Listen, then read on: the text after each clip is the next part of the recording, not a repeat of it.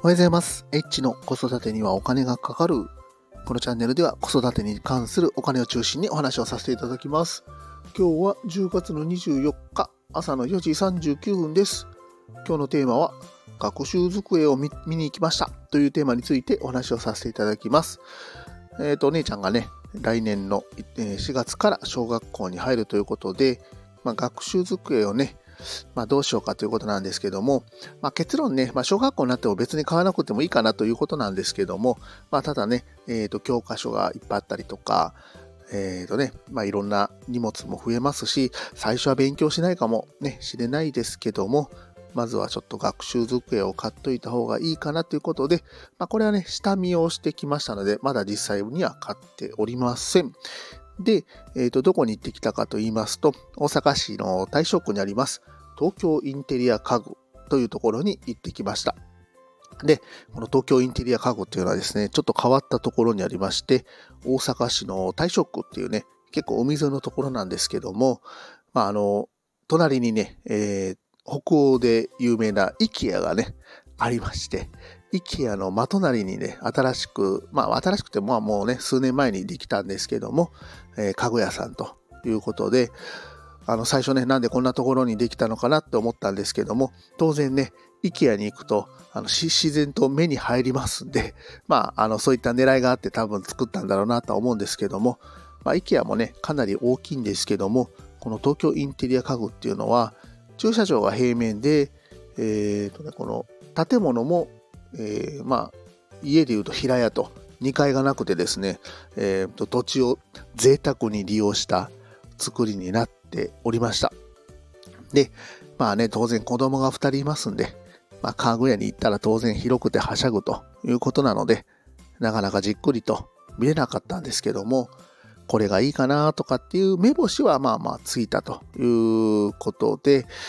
えっ、ー、とね、まあいろんなね、メーカーがあるんですけども、まあやっぱりね、えっ、ー、とね、小泉の学習机は、学習机がいいかなということで、うちではそういう話をしておりました。また色もね、すごく、あの、女の子にぴったりな可愛い色の机がありまして、まあ小学校ね、入る前は、まあ可愛い色がいいということは言うかもしれないんですけどもね、まあ、まあ、やっぱりね、あの、小学校高学年とか、中学校ぐらいになってもね、この辺はそんなに変わらないかなと思いますんで、まあね、あの、値段的にはやっぱりね、10万円から11万円ぐらい、あの、する、えー、机になっております。うん。まあ、あの、これに関してはですね、ちょっとね、あの、援助をいただけるということなので、まあ、予算はね、だいたい10万円ぐらいで、まあ、あの、足が出ると、まあ、負担をするということなんですけども、あとね、まあ、一つ心配なのがね、結構やっぱり学習机って大きいものなので、まあ、家のどこに置くかとか、部屋のね、あの、どういうポジションに配置するっていうことがね、結構大事かなと思ってます。で、まあ、最初はね、あの、学習机を、まあ、いろんな荷物を置いて、まあ、結局ね、まあ、リビングで、まあ、勉強を見るということになると思うんですけども、で、昨日ね、あの、ちょっと話してたらね、えっ、ー、とね、なんか勉強が好きとかね、子供は言ってたんですけども、まあそんなね、わけはないかなと 思ったりね、してまして、うん、まあちゃんとね、勉強してくれるっていうね、あの、してくれたらいいなっていう親の思いがね、まあこういった学習机っていうところになってくると思うんですけども、まあ自分のね、時はどうだったかっていうとね、まあまあ勉強しなかったということなので、